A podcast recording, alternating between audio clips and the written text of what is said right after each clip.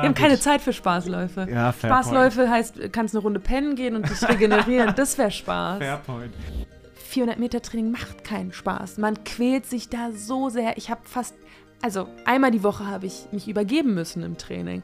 Also du gehst ja so in, krass in diesen anaeroben Bereich, dass du, ähm, also diese Sauerstoffschuld, dass, also ich habe darauf dann immer mit Kotzen reagiert ähm, und danach war ich ein neuer Mensch. Ähm, aber das macht keinen Spaß. Und dann muss, muss man, wenn ich mir jetzt drüber nachdenke, denke ich, warum hast du das gemacht? Und plötzlich fahren so äh, fünf, sechs ähm, Minis auf so Rampen auf die Bühne. Moment, das waren, waren die Spice Girls bei Ja, den, Das waren die Spice das Du warst bei waren den die Spice Spice Girls. Plötzlich gehen die Dächer auf und die Spice Girls stehen da und da war mir natürlich nicht mehr kalt. Dann war alles anders. Pace, der Ausdauer-Podcast mit Torben Müller und Marvin Neumann. Und damit willkommen zurück zu einer neuen Ausgabe von Pace, der Ausdauer-Podcast, zusammen mit ja, Torben und mit mir. Hi Torben erstmal. Hallo, freut mich, dass ich auch wieder dabei sein darf. Ja, ähm, vielleicht äh, als erstes mal eine klein, ein kleines Dankeschön von meiner Seite aus oder vielleicht von unserer Seite aus, denn wir haben die ersten 1, 2, 3 Folgen sozusagen als großes Paket aufgenommen und äh, haben die nach und nach veröffentlicht, weswegen wir auch in den ersten 1, 2, 3 Folgen eben nicht wussten oder natürlich nicht wissen konnten, vor allem in der zweiten oder dritten Folge, wie kamen die überhaupt an. Und wir haben tatsächlich von vielen jetzt schon äh, positive Resonanz bekommen. Ein, zwei kleine Kritikpunkte, die wir jetzt ausbessern werden, auch noch, was aber mehr im Schnitt und Musikbetten zu tun hatte. Unser Gast, den ihr gleich auch noch hören werdet, wird sich damit auch inzwischen sehr gut auskennen, was, was Musikbetten und Schnitt und sowas betrifft, aber dazu gleich mehr. Ähm, also deswegen vielen, vielen Dank an äh, alle, die sich das bisher angehört haben und ähm, ja, uns Kritik oder auch Lob gegeben haben.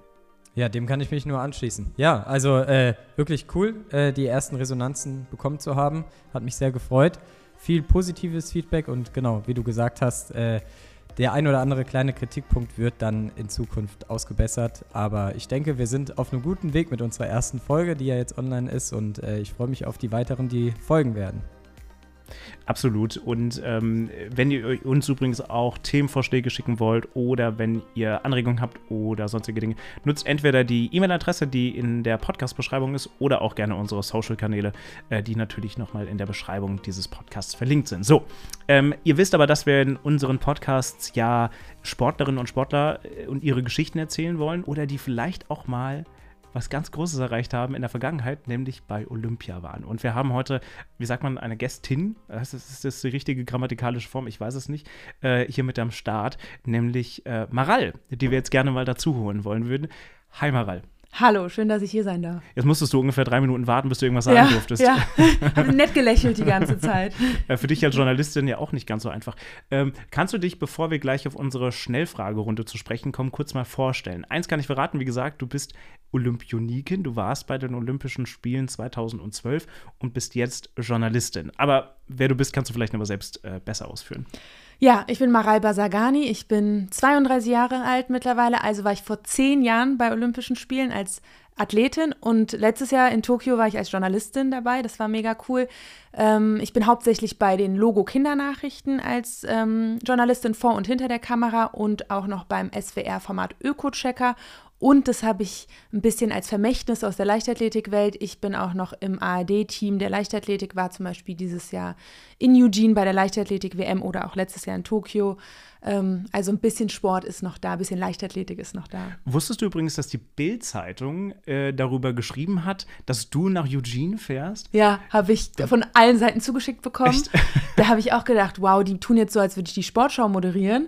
ähm, also hat mich sehr gewundert, dass das so groß gemacht wurde, weil ich dachte, ja, das ist eine Leichtathletik-WM. Wer interessiert sich dafür? Aber scheinbar doch mehr. Oder es war ein Sommerloch, ich weiß auch nicht. Ich fand das irgendwie auch sehr spannend. Das habe ich in der Recherche auch gesehen, dachte mir so, wow, okay, war mir gar nicht, also cool. Ich, also nicht, dass ich persönlich die Bildzeitung richtig toll finde, aber irgendwie ist schon eine kleine Ehre. Also oder? es hat erstaunlich viele Leute dadurch erreicht. Es lesen viele Leute die Bild.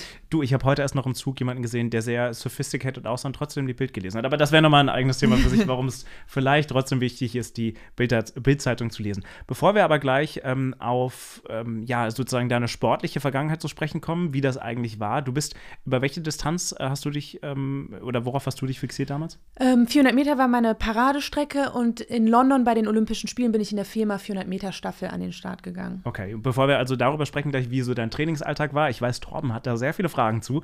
Äh, das hat er mir schon im Vorgespräch äh, gesagt. Bevor wir darüber sprechen und dann auch über Olympia und vor allem dann auch über deine jetzige Tätigkeit. Ähm, ich würde übrigens super gerne nochmal mit dir über die European Championships 2022 sprechen, die in München waren. Wir beide waren ja dort, du, wie gesagt, in leicht anderer Form. Ich war ähm, einfach nur Zuschauer.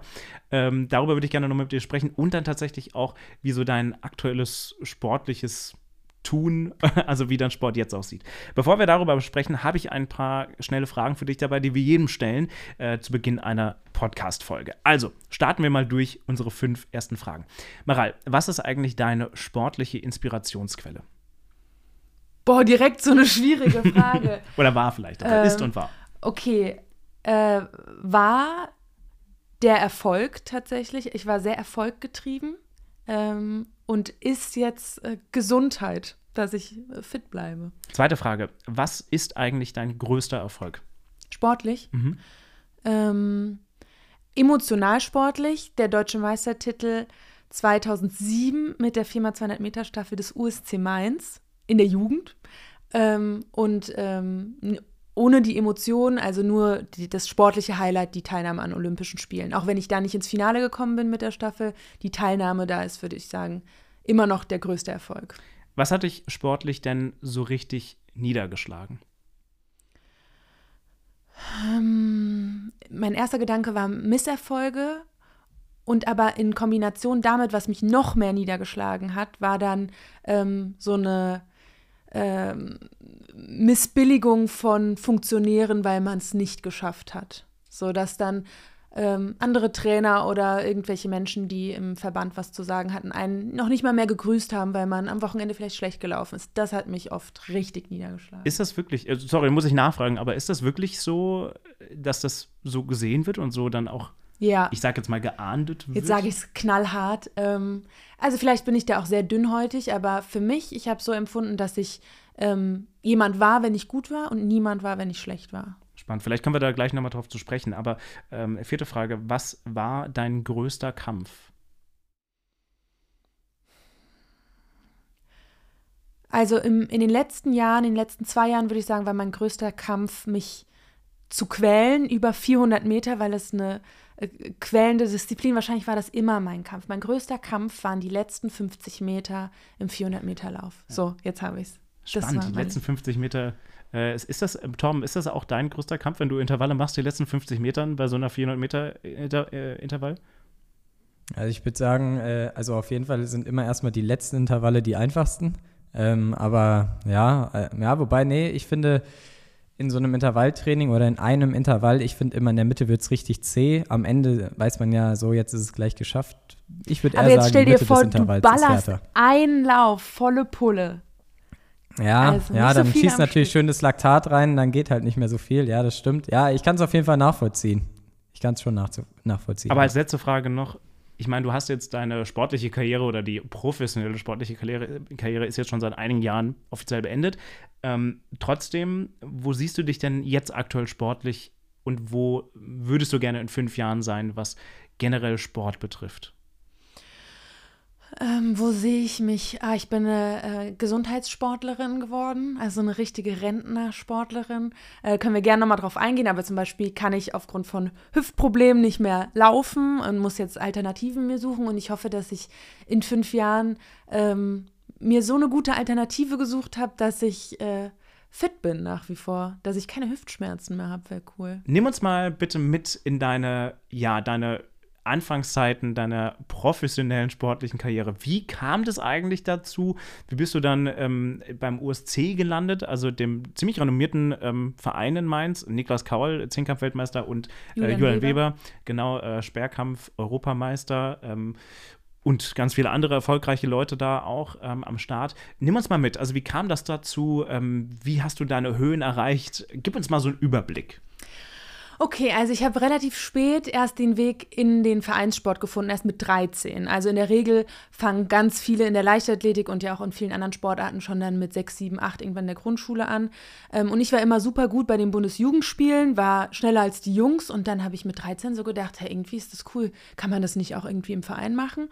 Und bin direkt zum USC, weil das der nächste Verein war. Ich habe in der Mainzer Innenstadt gewohnt, also war der Weg kurz zum USC. Ähm, und da hatte ich das große Glück, dass ich viele Freunde äh, da sehr schnell gefunden habe. Das heißt, ich bin gerne ins Training gegangen, weil da meine Freunde waren. Und ich wurde auch sehr schnell sehr gut. Ähm, wie ich schon gesagt habe, Erfolg hat mich auch motiviert. Ähm, und dann waren es diese zwei Komponenten. Ich bin mega gerne ins Training, habe dadurch gut und viel trainiert und ähm, wurde immer besser.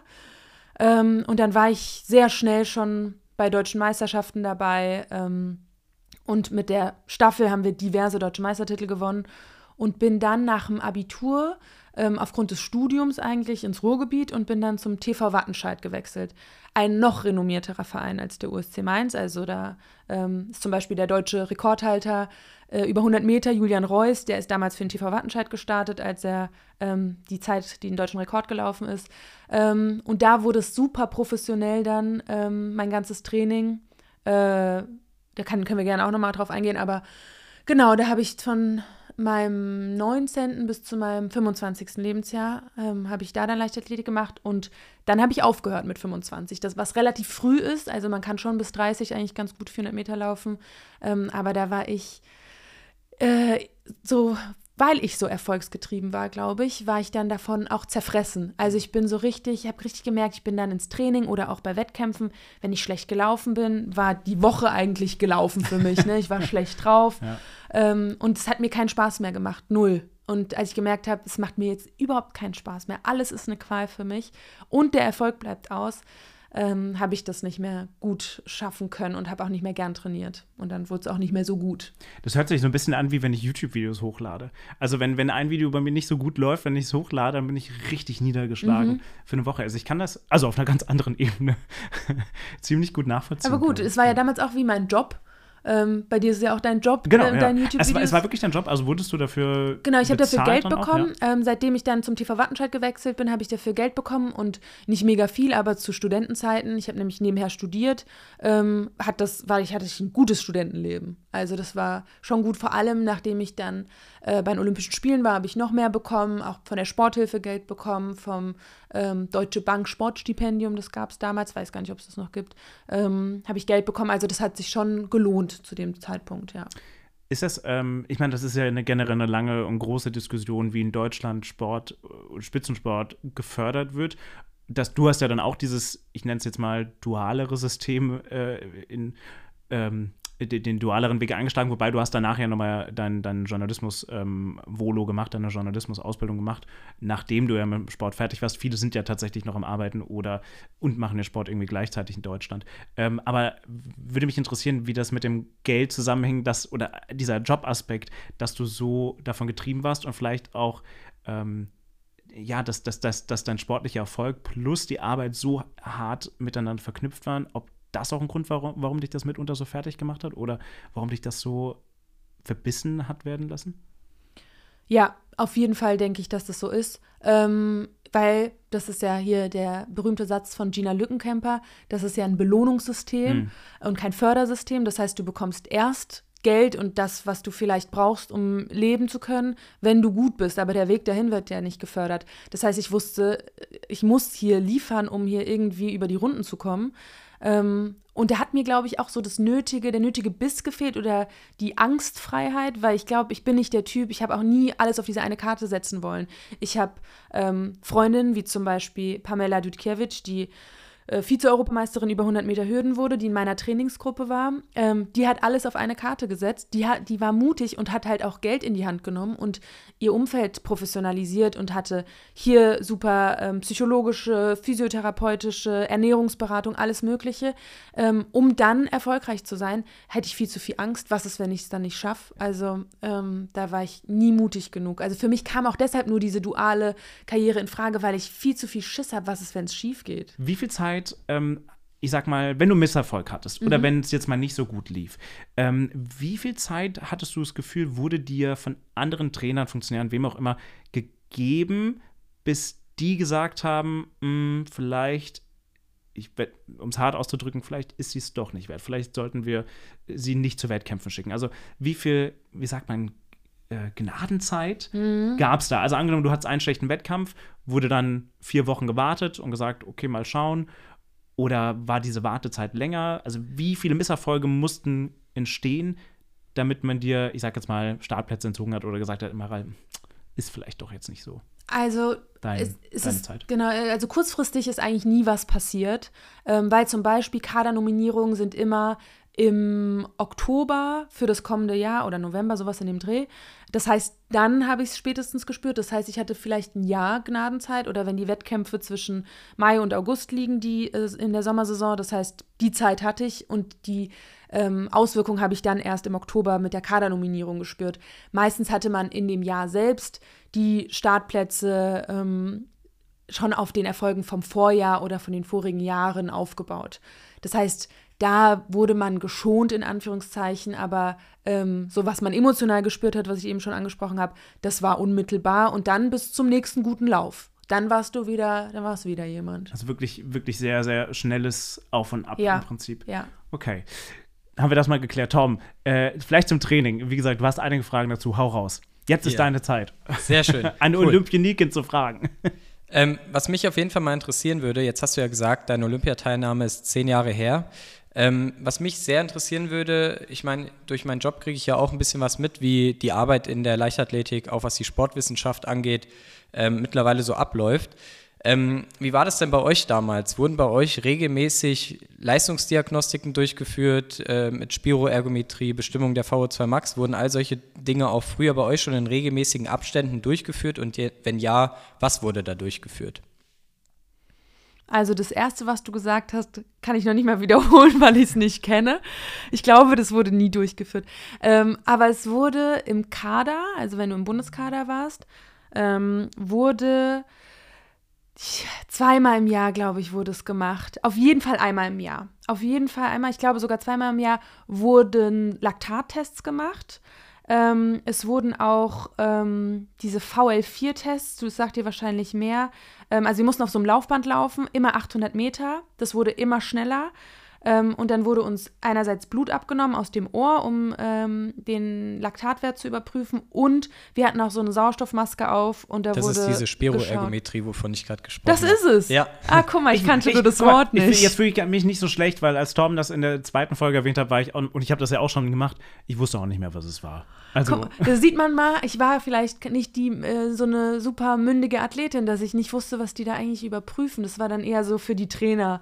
Ähm, aber genau, dann hatten wir diese Sauerstoffmaske auf und dann wurde geschaut, okay, wie, wie gut hat sich diese Fähigkeit eigentlich entwickelt. Diese, du kannst es wahrscheinlich besser erklären. Aber dann wurde immer verglichen mit den Vorjahren. Also sowohl mein Laktatwert als auch ähm, der Sauerstoff- oder CO2-Ausstoß. Ähm, das wurde da auch gecheckt, genau. Das wurde ein oder zweimal im Jahr sogar gemacht. Okay, aber irgendwie, dass ihr auch im Training ähm, mal mit einer Maske gelaufen seid und irgendwie auf dem Laufband dann irgendwelche Werte überprüft wurden, ob ihr euch in den richtigen Bereichen aufhaltet, äh, sowas wurde nicht gemacht, oder? Nee, das wurde nie gemacht, außer ähm, in der direkten Vorbereitung auf Olympische Spiele. Da waren wir nochmal im Trainingslager und da hatten wir auch einen ähm, Sportwissenschaftler dabei, der diese Blutabnahmen auch gemacht hat nach den Läufen und geschaut hat, in was für einem Laktatbereich bewegen wir uns, aber nie mit Maske. Wir sind nie mit Maske gelaufen. Ich weiß gar nicht, ob das bei 400 Meter ähm, so eine Relevanz hat. Vielleicht hat sich da auch was weiterentwickelt. Ähm, ich habe nie jemanden in Deutschland gesehen, der mit Maske auf der Tatanbahn gelaufen ist, über ja. 400 Meter. Ja, also auf der Tatanbahn nicht unbedingt, aber mittlerweile wird es tatsächlich teilweise gemacht, dass auch solche Trainingseinheiten auf dem Laufband, ähm, zum Beispiel um die VO2 Max dann genau anzusteuern, ähm, auch wirklich mit diesen Atemgasanalysen ähm, auf dem Laufband durchgeführt werden. Ja. Also da hat sich schon ein bisschen was verändert oder ich glaube, gerade jetzt findet da auch immer mehr so ein Umdenken statt, was ich so mitbekomme. Ich bin jetzt auch in der Leichtathletik äh, nicht unbedingt der Experte, aber äh, finde ich ganz spannend, dass ja, letztendlich das ja auf einem absolut krassen Niveau bei dir betrieben wurde, das Ganze. Ähm, aber das Training an sich ja, zumindest von den Leistungswerten dann nur in der unmittelbaren äh, Wettkampfvorbereitung auf Olympia auch mal überprüf, überprüft wurde, indem dann auch mal Laktat im Training abgenommen wurde. Ja, mir fällt gerade noch ein, wir haben noch äh, einen Test immer wieder gemacht, äh, eher aus der Sprintwelt. Ähm, da mussten wir auf so einer äh, Platte hochspringen und da wurde quasi unsere Sprungfähigkeit im Fußgelenk, wie hoch ähm, wir springen konnten und wie kurz war unser Bodenkontakt oder wie lang. Das wurde auch noch überprüft, weil je kürzer der Bodenkontakt, desto schneller bist du. Und je höher du auch springen kannst aus dem Stand, ähm, desto mehr Kraft hast du in den Fußgelenken. Und die Fußgelenke, die, die Kraft in den Fußgelenken ist so das A und O im Sprinten. Je schneller du deine Fußgelenke bewegen kannst, desto schneller bist du. Und witzig, weil du sagtest, ähm, wir testen eher eher wenig. Ich war 2012 auf 2013, habe ich meinen Master in England gemacht. Ähm, und da habe ich ab und zu in der Trainingsgruppe von Linford Christie ähm, trainiert. 100 Meter ähm, Europameister, Weltmeister, Commonwealth-Sieger in den 90ern. Und der hat mal zu mir gesagt, die Deutschen testen viel zu viel. Was soll dieses Geteste die ganze Zeit? Ähm, ich, äh, man muss mit Gefühl laufen, sowas hat er immer gesagt. Ähm, deswegen, ich, wahrscheinlich hat das zugenommen. Also aus meiner subjektiven Perspektive hat das Testen in Deutschland zugenommen und der hat das vor zehn Jahren schon gesagt, wir testen zu viel. Mir, mir, mir, kam das fast schon, mir kam das fast schon so wenig vor, oder? Ich weiß es gerade nicht. Ja, also, äh, also was, was du berichtet hast von Ich finde jetzt auch, also mein Gefühl, also klar, ich sehe das Ganze natürlich aus dieser sportwissenschaftlichen Schiene und äh, Sportwissenschaftler nehmen ja immer sehr gerne Daten und überprüfen alles und machen sich überall vielleicht manchmal auch zu viel Kopf. Also ich glaube, auch da ähm, ja, steckt auch ein bisschen Wahrheit mit drin. Ähm, aber finde ich trotzdem total spannend, dass es von meinem Gefühl her auch bei dir oder bei euch damals gar nicht so viel war und dass es auf jeden Fall immer mehr wird. Also nehme ich auf jeden Fall auch so wahr. Mhm. Aber auch super spannend mit, den, äh, mit diesen Drop-Jumps, die ihr da gemacht habt, äh, um dann auch die Achillessehnensteifigkeit zu überprüfen. Äh, ähm, also letztendlich genau das, was du gesagt hast, diese Kraft aus dem Sprunggelenk. Das ist spannend, dass das damals auch schon gemacht wurde. Ja, cool. Wir, wir, wir, erinnern, wir erinnern uns dran, ich weiß nicht genau, welche Folge es jetzt war. Wir haben ja, wie gesagt, schon ein paar aufgenommen. Aber ich hatte die Frage gestellt äh, an dich, Torben, ob du dann auch sowas wie Spaßläufe mal in Trainingspläne reinschreibst, also wie in meinem Trainingsplan, was ja vielleicht, wie hieß er nochmal aus England? Sorry, ich habe seinen Namen vergessen. Linford Christie. Wahrscheinlich hat Linford, Linford, Linford, Linford Christie. Ja. So, jetzt habe ich es auch. Äh, vielleicht hatte er, wenn er Trainingspläne geschrieben hat oder wenn er sowas gemacht hat, hat er vielleicht auch mal Spaßläufe reingeschrieben, Torben, weil das macht Torben nicht so gerne. Einfach mal reinschreiben, lauf wie du willst, lauf nach Gefühl. Ich glaube, auf, auf, einem gewissen Niveau gibt es keine Spaßläufe ja, mehr, aber ich ja, muss dich enttäuschen. Gut, ich glaube, auch Vielen Linford Christie hat keine Spaßläufe irgendwo raufgeschrieben. Ja, Wir haben gut. keine Zeit für Spaßläufe. Ja, Spaßläufe point. heißt, kannst eine Runde pennen gehen und dich regenerieren. das wäre Spaß. Fairpoint. Ähm, wie viel Spaß hat dir denn eigentlich dein Training damals gemacht? Also, ich weiß, du warst verbissen, aber hat du dann noch Spaß an der Sache, als es richtig professionell wurde? Ähm, also äh, zu USC Mainz Zeiten war es sehr spaßig. Ähm, wie gesagt, mit dieser tollen Trainingsgruppe hatte ich viel, viel, viel Spaß, auch wenn es ekelhafte 500 Meter Läufe waren. Ähm, das ist so das krasse Training bei den 400 Meter Läufern. Wir mussten im Training 500er machen. Da, damit du auf den 400, dass du dich, dass du denkst, ah, 400 Meter ist ja so gar nicht so ungefähr, so lang. genau, ist ja easy peasy, ja. ja. ja. Ähm, und ich muss sagen, zunehmend ähm, der Spaß hat zunehmend abgenommen dann ähm, zum Ende meiner und zum, zum Ende meiner Karriere und je professioneller es wurde, desto weniger Spaß hat es mir auch gemacht. Und ich weiß nicht genau, wie ich das hätte anders machen können, dass es mir noch mehr Spaß gemacht hätte. Ähm, weil, ey, ich muss ehrlich sagen, 400 Meter Training macht keinen Spaß. Man quält sich da so sehr. Ich habe fast also einmal die Woche habe ich mich übergeben müssen im Training. Also du gehst ja so in, krass in diesen anaeroben Bereich, dass du, ähm, also in diese Sauerstoffschuld, dass, also ich habe darauf dann immer mit Kotzen reagiert ähm, und danach war ich ein neuer Mensch.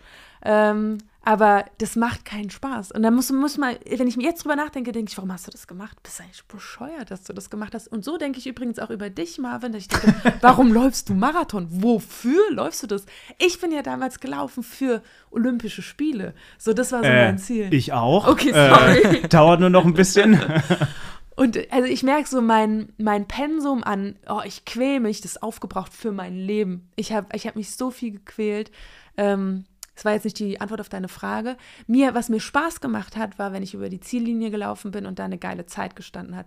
Das hat dann alles ausgeglichen. Also jede Qual und jedes Kotzen im Training hat sich gelohnt für dieses Gefühl. Du läufst über die Ziellinie und das ist geil wir haben ja immer, du weißt, was ein Cold Opener ist, oder? Nee. Also bei, wenn du, wenn du von einem Video ähm, oder einem Podcast nochmal so drei, vier Momente reinschneidest, die irgendwann passieren im Podcast, die sehr aussagekräftig waren, dass die Leute zuhören. Diese Stelle mit dem Kotzen kommt wahrscheinlich mit rein tatsächlich. Äh, das würde mich aber mal rein, also das finde ich schon krass. Also das einmal pro Woche. Äh, Also bitte korrigiert mich, aber das klingt nicht sehr gesund. Äh, Torben. Und zweite Frage, warum passiert das? Also warum muss man sich davon übergeben? Ja, was mich Versteh da ich jetzt erstmal interessieren würde, äh, ist das bei dir meistens dann vorgekommen, wenn du so Überdistanzläufe, so 500er, 600er gelaufen Ja. bist? Ja, okay. Ja. Nach den 500ern hing ich immer, in Mainz hing ich immer in der, in der Hecke, hing ich auch nicht alleine und da musste ich, habe ich mich da, gab es so einen Kotzspot und äh, in Wattenscheid gab es auch so eine Ecke, wo dann immer alle rumhingen und, und nur so drauf gewartet haben, bitte, ey, beruhig dich, Körper, oh, der, das, der, das Laktat muss raus und dann ging es wieder irgendwann. Schon, schon verrückt. Der Ko ich kenne ja den Sportplatz in Mainz ganz gut und alle, die. Die äh, Hecke gibt es nicht mehr. Nee, gibt's die nicht mehr. Wo Nee. war die denn? Die war Welche genau äh, unterhalb der Tribüne, war, ging komplett eine Hecke zwischen. Unterhalb der ja, also Tribüne. zwischen Tribüne Ah. und Tatanbahn gab es eine Da Hecke. gab man eine Hecke. Ja. Aber Marvin, Also das ist doch für alle, eigentlich die- da, wo du dich immer umziehst, oder? ja, ja, Genau, da, der Kotzecke. naja, ja, das ist jetzt irgendwie nicht mehr so ein toller, also das, verändert tatsächlich so ein bisschen meine Wahrnehmung auf diese Bahn. also für alle, die, ähm, ja, also es ist eine Laufbahn mit einer kleinen Tribüne und ja, ich glaube, darunter können sich alle was vorstellen. Ansonsten schaut mal beim USC vorbei oder auf der Uni-Webseite und schaut euch diesen Sportplatz an. Ich dachte eher, es gibt ja ähm, ähm, äh, in den beiden Kurven Mhm. gibt es ja hinten links und rechts so ein kleines Wiesenstück, was ja auch leicht runtergeht, dann bis zur Straße hin. Ich dachte, da wäre Da habe ich es nie hingeschafft, weil das ist ja viel Ach ja, zu klar, weit. ist Da muss ich ja mich noch hinquälen. Da muss ja noch hinlaufen. Ja. Entschuldigung, ich laufe gerade noch mal zusätzlich 300 Meter, um mich da schnell Vom zu. Ziel habe ich mich einmal nach rechts gedreht zur Hecke und das war's. Haben die die Hecke deshalb abgeschafft? Nein, ich habe sie verätzt. Ja, Nee, was machen die jetzt? Also, wo gehen die denn jetzt Das ist hin? eine sehr gute Frage, müssen wir mal Niklas Kaul fragen, Das weil Julian mal. Weber wird nicht mehr als 30 Meter laufen. Das glaube ich auch nicht. Ja. äh, naja, schauen wir mal. Okay, wow. Also, eine, ähm, eine kurze ja, hast du- Sache ja. kann ich dazu vielleicht noch erzählen. Ich habe mit einem Leistungsschwimmer zusammen studiert und äh, ja, bei den Schwimmern ist es ja auch gang und gäbe. Das Problem ist nur, die kommen meistens halt nicht schnell genug aus dem Wasser raus. Und da ist dann hinten diese Abflussrinne dann auch ein gern gesehenes Ziel. Ja, also da ist vielleicht noch ganz gut, dass ihr wenigstens ein Eck auf dem Sportplatz hattet, wo jeder wusste, okay, dieses Eck du meiden wir nicht mehr lieber. schwimmen gehen. Ja, gehört auch dazu. Aber was auch Pardovid war, sind natürlich, äh, tolle Überleitung, wie ich jetzt finde, äh, waren die Olympischen Spiele. Wir haben es gerade schon angesprochen. Erklär uns doch mal, wie kam das dazu? Also, du hast dich dafür, du hast dich, soweit ich weiß, einmal versucht zu qualifizieren oder mehrmals, glaube ich, versucht. Einmal hat es nicht geklappt und dann hat es aber doch geklappt. Kannst du vielleicht mal erklären, wie das zustande kam? Und dann aber auch, weil wir bei Pace, der Ausdauer, Podcast sind. Vielleicht auch mal die Zeiten nennen, die du gelaufen bist, tatsächlich über 400 Meter und wie es dann äh, war hin zu Olympia, wie es dazu kam und so weiter. Ja, also wir befinden uns im Jahr 2012 im Juni und ich war in der Form meines Lebens. Also ich bin äh, über 100 Meter 11,75 gelaufen, ähm, über 200 Meter 23,84, immer noch Bestzeiten von mir. Ähm, und über 400 Meter bin ich auch äh, in der Zeit so eine dr- 53er Zeit gelaufen ähm, und es war schon klar, okay, damit könnte ich mich für die Staffel ähm, qualifizieren.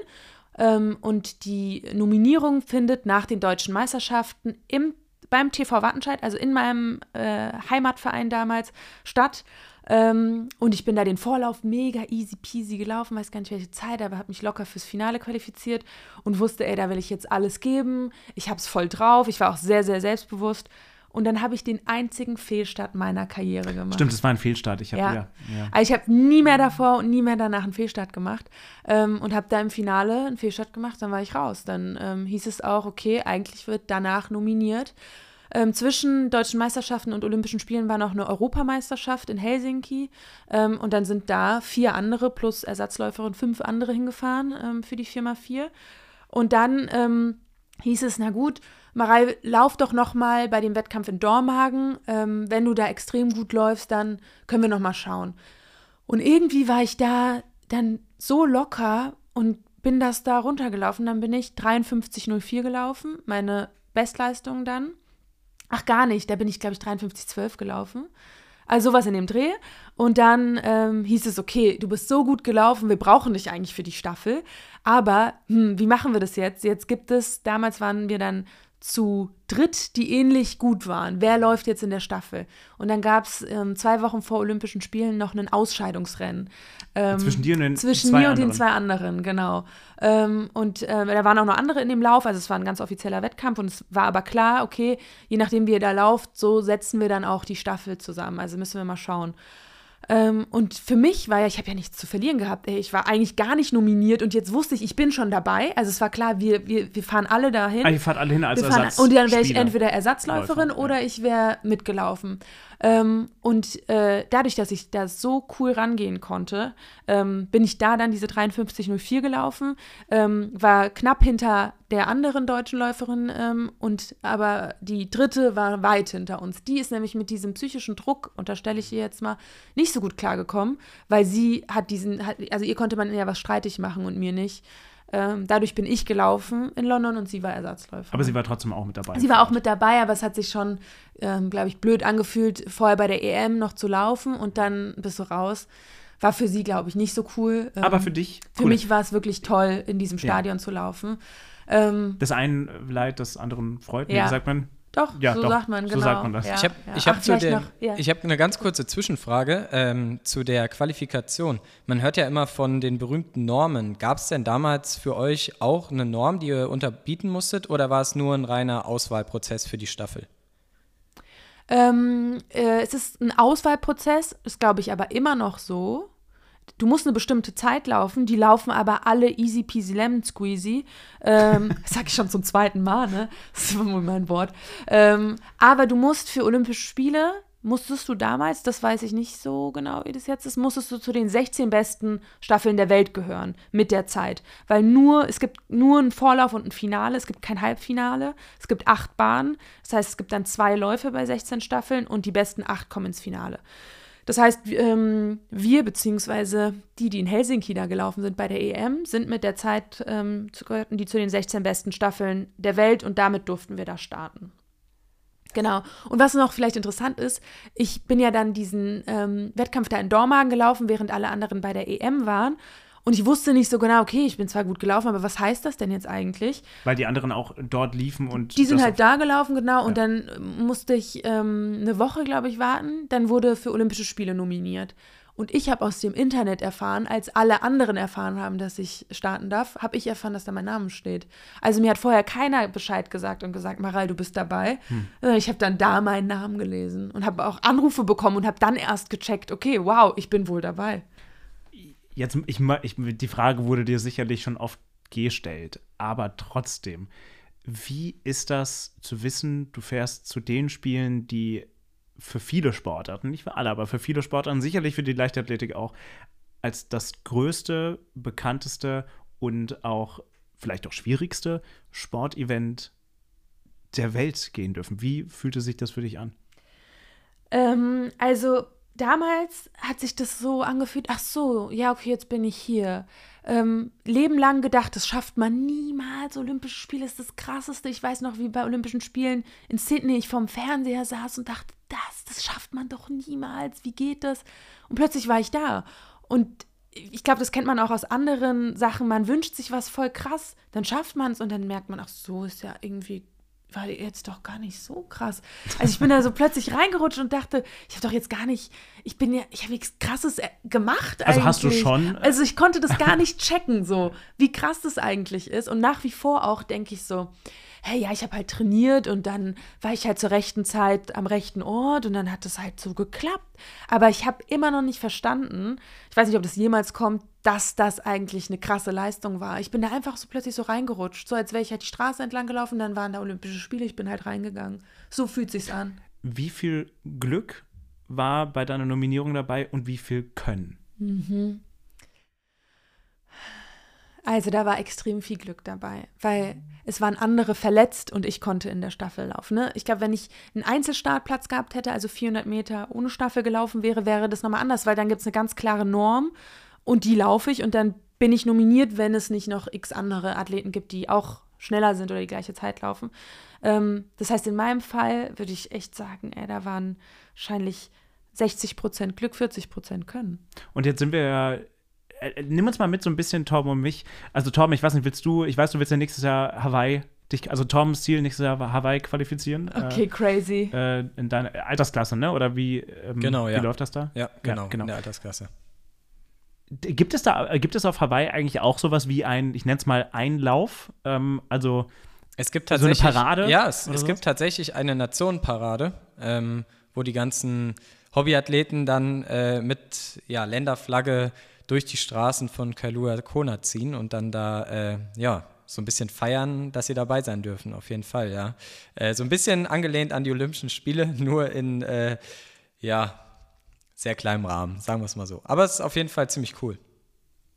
relativ ähnlich. Wie war das denn bei dir? Du hast ja, du bist ja mit obviously mit eingelaufen. Nee. Bist du Ich nicht? bin nur mit ausgelaufen. Bist mit, warum bist du nicht mit eingelaufen? Ähm, also die Leichtathletik ist in der zweiten Woche ähm, und ähm, weil es in London war, nicht so weit weg, äh, haben wir noch in Deutschland trainiert in der ersten Olympiawoche. das ist ein bisschen wie bei Corona, da war das ja relativ ähnlich, richtig? Also jetzt in Tokio, weil da auch nicht alle dann da waren und immer dann eingeflogen wurden, wenn sie gebraucht wurden. Ja, genau. Ich, das, ist, das ist aber meistens so. Ah, echt? Ähm, Ach so.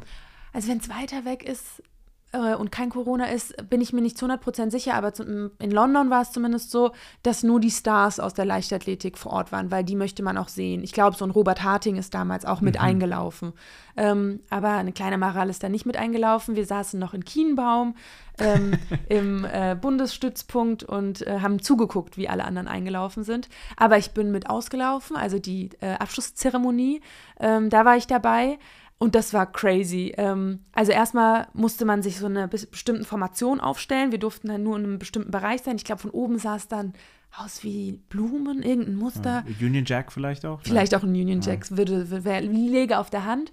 Ähm, und ich weiß noch, es war saukalt und es hat ein bisschen genieselt und ich war schon genervt, dachte, wir kommen jetzt aus dieser Formation nicht mehr raus, jetzt muss ich hier abhängen. Und plötzlich fahren so äh, fünf, sechs ähm, Minis auf so Rampen auf die Bühne. Moment, das waren, waren die Spice Girls bei Ja, den, Das waren die Spice das bei waren die Spice Spice Girls. Plötzlich gehen die Dächer auf und die Spice Girls stehen da und da war mir natürlich nicht mehr kalt. Dann war alles anders.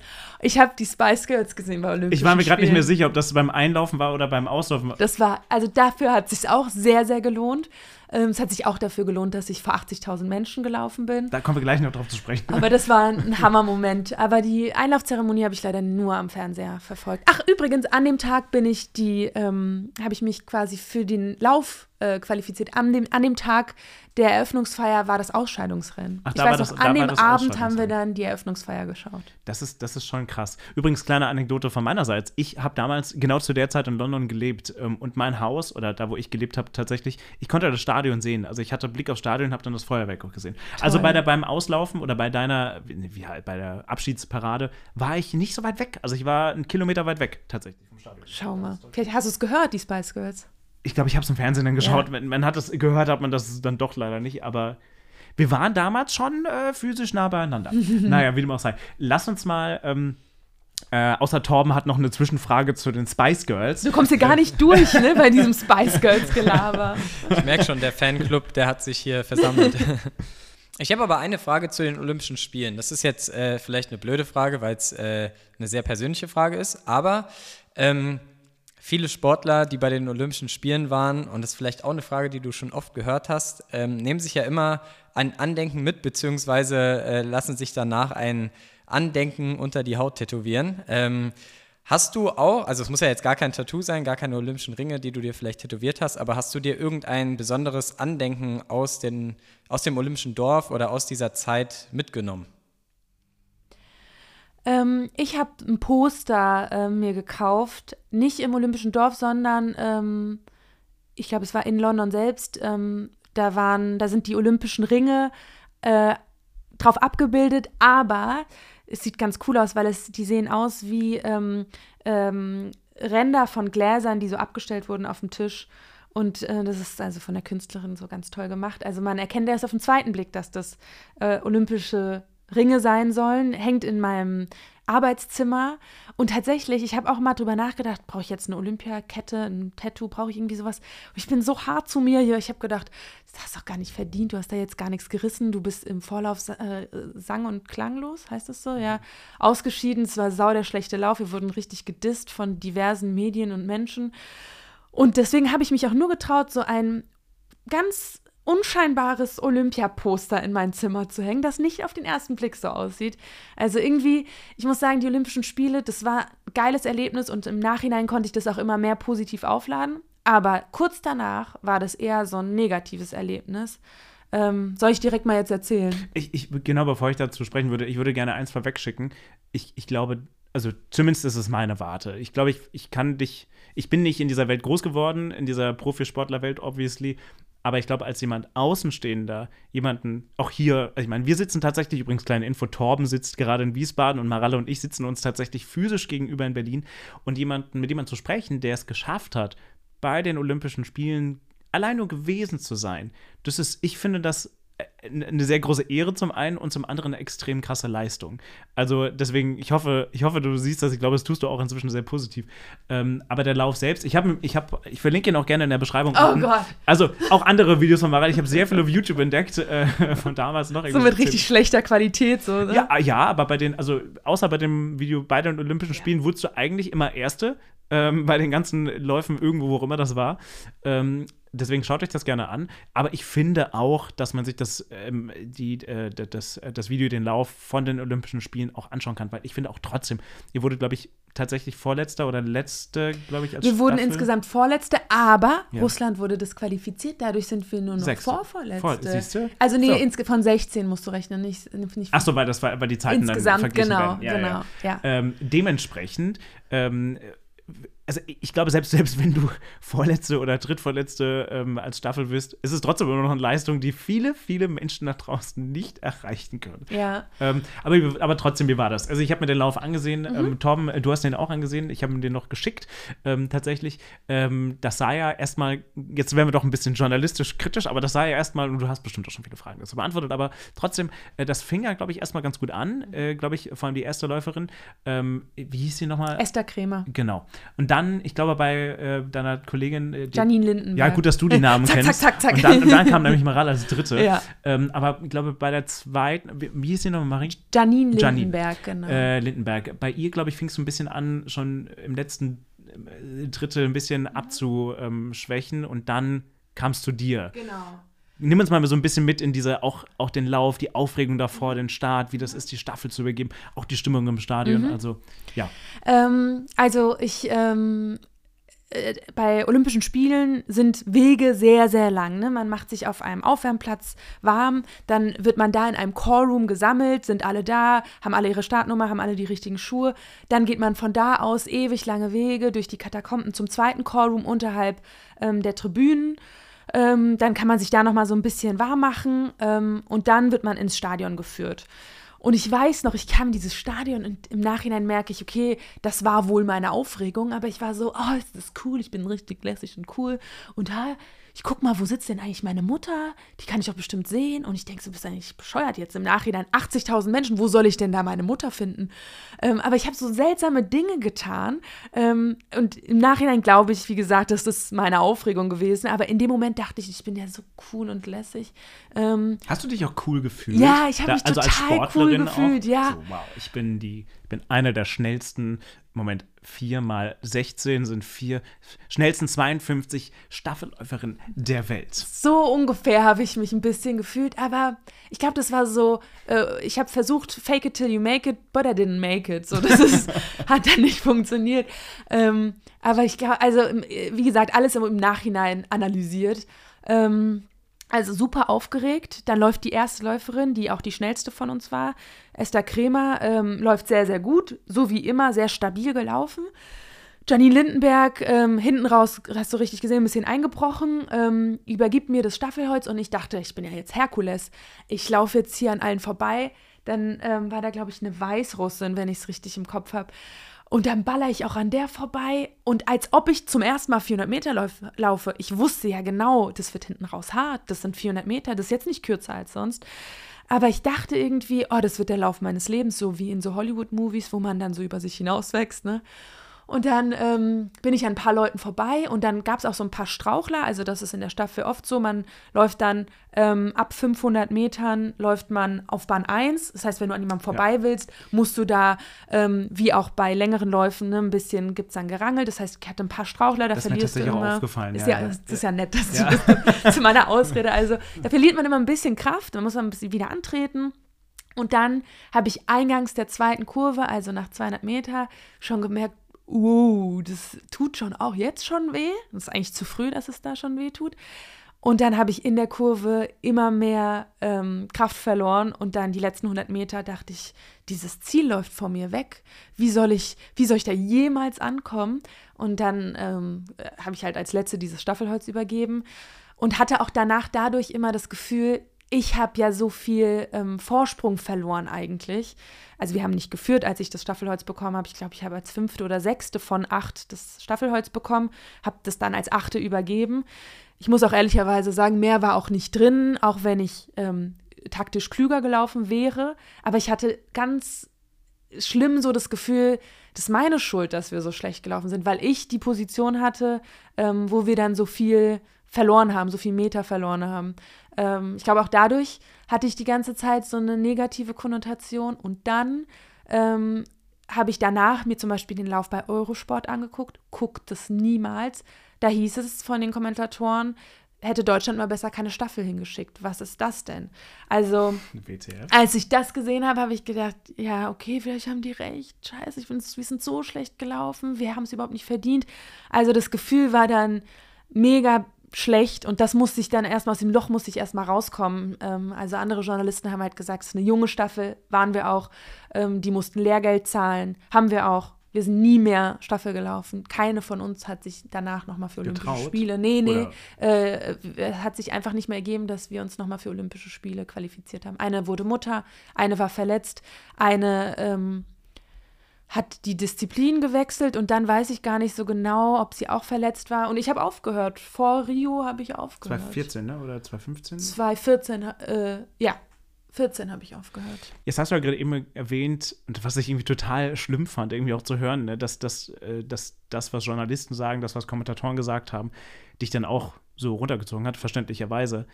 Jetzt, um dann auf den dritten Teil unseres Gesprächs zu kommen, jetzt hast du ja die Seiten gewechselt. Du bist jetzt genau da, wo du nicht warst vorher, bist jetzt Journalistin, bist jetzt Medienmacherin, vor allem nicht nur, äh, aber auch im Sportbereich. Du hast gerade eben schon gesagt, auch bei den Kindernachrichten, bei Logo äh, vom ZDF. Ähm, bevor wir gleich auf deine Rolle da zu sprechen kommen und dann auf die European Championships ähm, und wie das für dich ist, jetzt das von der anderen Seite zu sehen, ähm, wie sehr hat das, was du erlebt hast mit dir selbst, also gerade bei Olympia, deine, ich nenne es mal Sportberichterstattung und wie du über Sportlerinnen und Sportler berichtest und sprichst, ähm, wie sehr hat das äh, das beeinflusst von damals oder wie sehr beeinflusst sich das heute noch? Sehr. Also ähm, bei Logo achte ich zum Beispiel immer drauf, auch wenn meine Kollegen sowas schreiben wie, ähm, und dann haben sie verloren und wurden nur Zweiter, dann denke ich, das kann nicht wahr sein. Die haben Silber bei was auch immer gewonnen. Das kannst du doch nicht als, oh, sie wurden nur Zweiter bezeichnen. Also ich finde halt gerade, wenn das Kinder gucken, da muss man genau diese Message vermitteln, hey, das ist auch gut, Zweiter zu werden. Es ist mega gut, Zweiter zu werden. Ähm, und auch dass es beim Sport nicht nur um Gewinnen geht, weil das hat mich am Ende zerfressen, dass man nur äh, Platz, Platzierung und ähm, also mich hat zerfressen, dass man nur Platzierung und Zeiten hinterher rennt. Ähm, und ich würde gerne vermitteln, dass es um was ganz anderes auch geht. Es geht auch um Platzierung und Zeiten, aber es geht auch um Spaß, um dieses Gefühl, was Sport halt in einem oder auch in Fans und Zuschauern entfachen kann. Das kann nichts anderes. Und die Verbindung, die man über Sport hat, es kann nichts anderes so gut wie der Sport. Ähm, und das versuche ich immer äh, zu vermitteln. Und vielleicht bin ich in manchen Interviews ein bisschen ähm, softer und äh, stell schlechte Leistungen nicht als den äh, Weltuntergang da, aber ich bin dann gerne lieber softer, weil ich weiß, was sowas machen kann mit einem. Ich finde, das ist das, was, was Torben mir auch immer wieder einbeleuchtet oder zumindest auch immer ne, sagt, hey, es sind nicht nur die Zeiten oder jeder, der, ich, wie hast du es gesagt, ähm, Tom, die Leute, die irgendwie beim Marathon auf einer Stunde fünf, äh, fünf Stunden, fünf, sechs Stunden laufen, die laufen fünf, sechs Stunden an ihrem Maximum mhm. und haben was Krasses erreicht, als wie wenn du, äh, Tom, was, was, was hast du im Ironman gelaufen? 2,54, 2,57? 2,59, ja. ja 2,59. Ja ähm, wenn du das machst und das, das äh, nur, nur drei Stunden in Anführungszeichen an deinem Maximum bist. Und das ist auch was, was äh, dankenswerterweise muss ich mich wirklich bei Tom bedanken, weil das, weil ich auch vorher immer so gedacht habe, ach ja, okay, wenn du keine 4-10er-Pace läufst, was ja für manche Leute auch schon langsam wäre, äh, naja, das ist ja schon ein bisschen schlecht. Ja. Oder 4,50 oder so. Da bin ich ja schneller unterwegs. Und dankenswerterweise, dank Torben, ich denke da auch inzwischen anders drüber nach. Ja, Torben hebt seinen Finger. Ja. Mega gut, ich, Torben, dass du das machst. Ja, also ich finde auch das, was du gerade gesagt hast, Maral, fand ich richtig schön, weil das ist wirklich auch im Ausdauersport, was ich selbst dann auch als Coach echt oft erlebe, ähm, was mir auch gerade dieses Jahr in der Arbeit mit meinen Athleten wieder aufgefallen ist. Das finde ich total schade, dass ähm, immer eine, die Erwartungshaltung ist immer da, dieses perfekte Rennen zu haben. Und wenn das Rennen nicht dieses absolut perfekte Rennen war und man irgendwie, keine Ahnung, sich äh, im Ironman vorgenommen hat, jetzt einfach mal um irgendeine Zahl zu nennen, zehn Stunden zu laufen und dann äh, wurde es nicht zehn Stunden, sondern zehn Stunden und eine Minute, dann sind die Leute unzufrieden. Wo du dir dann denkst, mein Lieber oder meine Liebe, du hast gerade einen Ironman gemacht in 10 Stunden und einer Minute. Das ist eine wahnsinnig gute Leistung. Sei doch einfach mal total happy mit dem, was du erreicht hast, statt immer nur an dir zu zweifeln und die Fehler zu suchen. Weil ich glaube, das ist auch eine Sache, die einen auf Dauer total auffrisst und ähm, einen auch nicht besser werden lässt. Man muss zwar irgendwo auch diese Fähigkeit haben, natürlich irgendwie ja nach den Sternen zu greifen, um es mal so pathetisch zu sagen. Aber man muss auch mal zufrieden sein mit dem, was man erreicht und darf sich nicht immer so fertig machen. Und finde ich total schön, dass du das auch ähm, so probierst an die Kinder dann weiterzugeben an die nächste Generation, ähm, dass irgendwie auch ein zweiter Platz oder auch eine gute Leistung, die vielleicht nicht an dem Tag perfekt war, immer noch eine super Leistung ist. Ähm, also finde ich wirklich sehr, sehr cool. Ja, ich glaube auch, dass man nur dann irgendwie aus diesen Niederlagen, wenn sie denn Niederlagen sind, auch äh, Kraft schöpfen kann, um dann beim nächsten Mal besser zu werden. Weil wenn man sonst in so ein Loch fällt und denkt, ja, okay, ich kann es halt offensichtlich gar nicht, ich kann gerade aufhören, dann bringt es ja auch nichts. Also ich glaube, da muss immer was Positives dabei sein, um äh, das irgendwie ummünzen zu können. Lass uns ähm, zuletzt dann nochmal auf äh, ja, deine Sportberichterstattung schauen, deinen Job als Moderatorin schauen und wie gesagt, ich habe schon ein paar Mal die European Championships 2022 in München. Die haben dich so beseelt, Die haben mich ne? wirklich, ja, ja, schon sehr. Und weil du gerade auch gesagt hast, Sport verbindet und Sport ähm, ist mehr als nur ja Platzierung. Du warst, also sowohl du, du warst ja während des Events, glaube ich, an ganz, ganz vielen Orten und Stationen Moderatorin für das Event selbst, also jetzt nicht für einen Fernsehsender. Genau, richtig? ich war für den Veranstalter, aber nur für die Leichtathletik. Nur für die Leichtathletik. Im Stadion und an der äh, Marathon- oder genau. Gehstrecke. Genau, genau an den beiden Orten war ich tatsächlich teilweise gleichzeitig wie du. Also zum Beispiel, als Richard Ringer äh, seinen ersten Platz belegte. Du warst ja unten, glaube ich, direkt an der Start- und Ziellinie. Ja. Was krass war, ich ja auch nur auf der Tribüne dann. Du warst doch im Stadion, als Niklas Carlo und Gina Lückenkämper ähm, gewonnen haben. Danach ja auch nochmal, aber das war auch der Abend, wo ich da war. Ähm, äh, äh, viele haben ja gesagt, ähm, in der Nachberichterstattung, hey, München und die European Championships und die Stimmung dort, das war schon irgendwie was Besonderes, vor allem die im Stadion äh, an dem einen Abend tatsächlich. Wie hast du das Ganze wahrgenommen? So war sowohl Richard Ringer, als er gewonnen hat, ähm, und auch die Stadionsituation selbst. Du hast ja, du hast Gina Lückenkämper, fällt mir gerade ein, du hast ja. mit ihr auch kurz danach gesprochen, ja. das ist mir gerade eingefallen. Ja, ja ich habe mit Gina Lückenkämper danach gesprochen. Ähm, also ich fand, die European Championships waren der Wahnsinn. Ich hätte das deutsche Publikum nicht so eingeschätzt. Also mein äh, Beispiel für ein mega gutes Publikum ist, ähm, das war der Donnerstag der European Championships, ein verregneter Tag. An dem Tag, an dem du da warst, der Dienstag mit Niklas Kau und Gina Lückenkämper, war es richtig warm.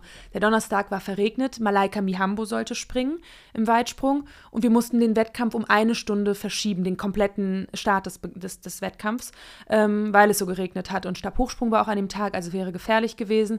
Und nur die Hälfte des Stadions ist überdacht. Das heißt, die ganzen Zuschauer von der einen Seite sind auf die überdachte Seite. Und dann dachten wir noch, okay, was machen wir jetzt mit denen? Musik lief und dann haben wir gedacht, okay, wir warten jetzt einfach mal. Und plötzlich fang, fängt dieses Publikum an zu tanzen. Dachte ich, sind wir hier in Kolumbien? Was ist los mit den Deutschen? Die dancen da einfach, machen von sich aus Laola-Wellen hin und her und hin und her, so eine halbe Stunde lang. Ich dachte, dieses Publikum ist der Hammer. Sogar wenn es regnet und die Stimmung, also da ist, da passiert nichts, ist die Stimmung da. Und so war das die ganze Woche. Also egal welcher Wettkampf, ähm, die Leute haben so eine Stimmung gemacht und die haben mehrere Athleten wirklich zu Medaillen gebracht und zu Höchstleistung gebracht. Und dieses Publikum hammermäßig und es war so geil, in diesem Stadion unten zu stehen. Also das spürst du dann ja nochmal anders als im Publikum, da wo du warst. Ja. Es war mega laut, du hast dein eigenes Wort kaum verstanden, es war eine Hammerstimmung.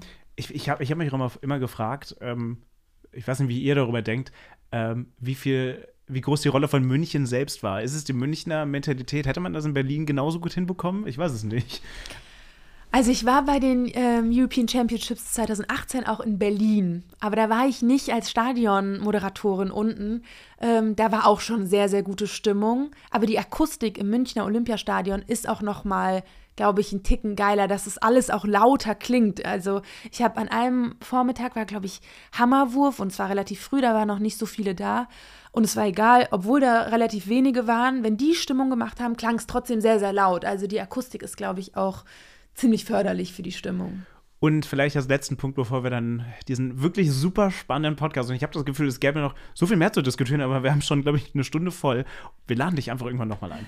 ähm, aber lass uns, weil wir beim Ausdauer-Sport-Podcast sind, äh, Ausdauer-Podcast, so, Pace, ähm, lass uns mal auf diesen Marathon-Moment nochmal zu sprechen kommen, der, also mit Richard Ringer, der gewonnen hat. Ähm, Tom, du hast das Rennen, hast du es gesehen live? Hast du oder hast ja, du es danach? Ich habe es tatsächlich, wir haben auf der Arbeit hatten wir den Beamer an und äh, haben es im Büro geschaut, ja.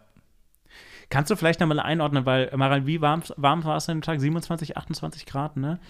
Es war schon das äh, kann sein. Ehrlich gesagt habe ich das nicht mehr auf dem Schirm. Ich sag, also ich weiß ich, nicht mehr welcher Tag. Das Ding ist, du, du warst an dem Tag, ja. Es war es mega war warm, warm. ja. Du als, du als äh, Moderatorin oder Kommentatorin hattest natürlich was, was du arbeiten konntest, rumlaufen. Ich stand da ja wirklich ein paar Stunden in der Hitze rum. Aber ähm, Tom, ähm, ich, was war seine Zeit am Ende? Zwei Stunden? Oh Gott, man müsste es jetzt nachschauen. Der, der Chef googelt noch selbst. Egal, hat gewonnen. Aber vielleicht kannst du mal einordnen, Tom, weil äh, man sagt immer so, also, oder man weiß es ja auch, im Herbst finden immer die großen Läufe statt.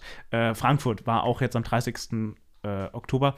Gut, war auf einmal dann doch ziemlich warm mit fast 20 Grad. New York waren es 23 Grad, äh, auch jetzt noch mal noch später als der Frankfurt-Marathon. Ähm, erstens, ähm, was ist denn, ähm, Tom, so die perfekte Temperatur und die besten äh, Wetterbedingungen, um Marathon zu laufen? Und zweitens, äh, vielleicht kann man das dann nochmal gegenüberstellen ähm, für den Marathon, den die Männer und auch Frauen an dem Tag ähm, in München hingelegt haben, wo es ja wirklich fast 30 Grad war und so heiß war.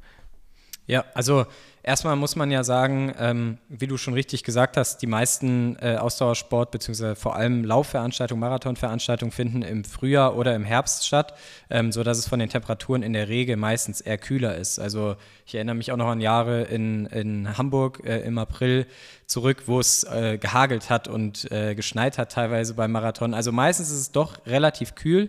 Dagegen war es ziemlich warm dann in München bei dem äh, Marathon.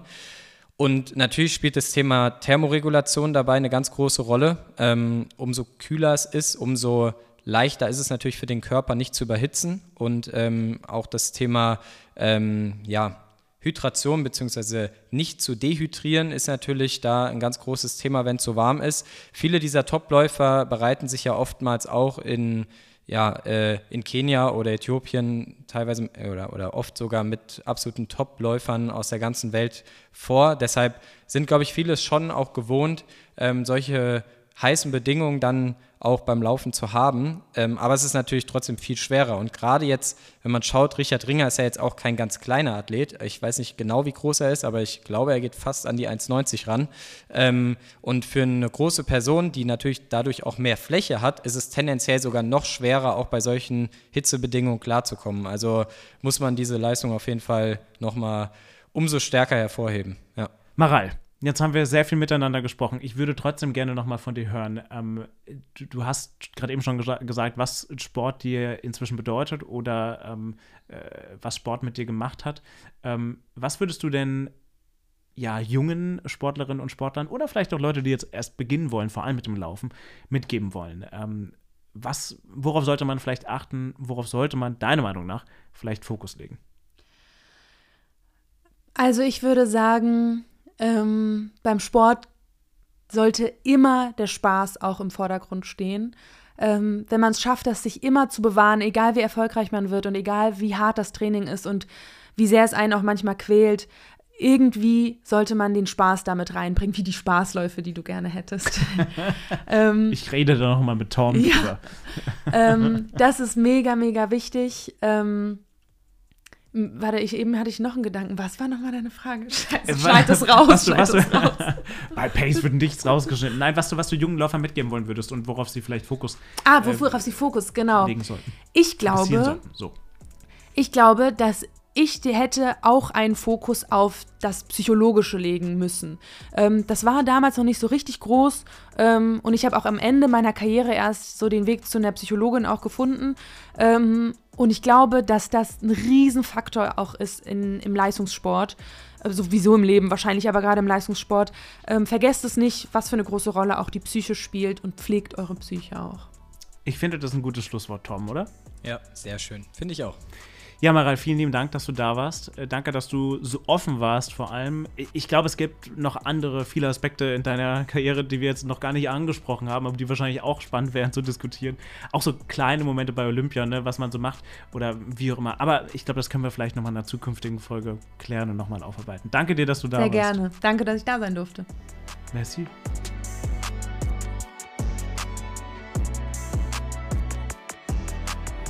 Pace, der Ausdauer-Podcast mit Torben Müller und Marvin Neumann.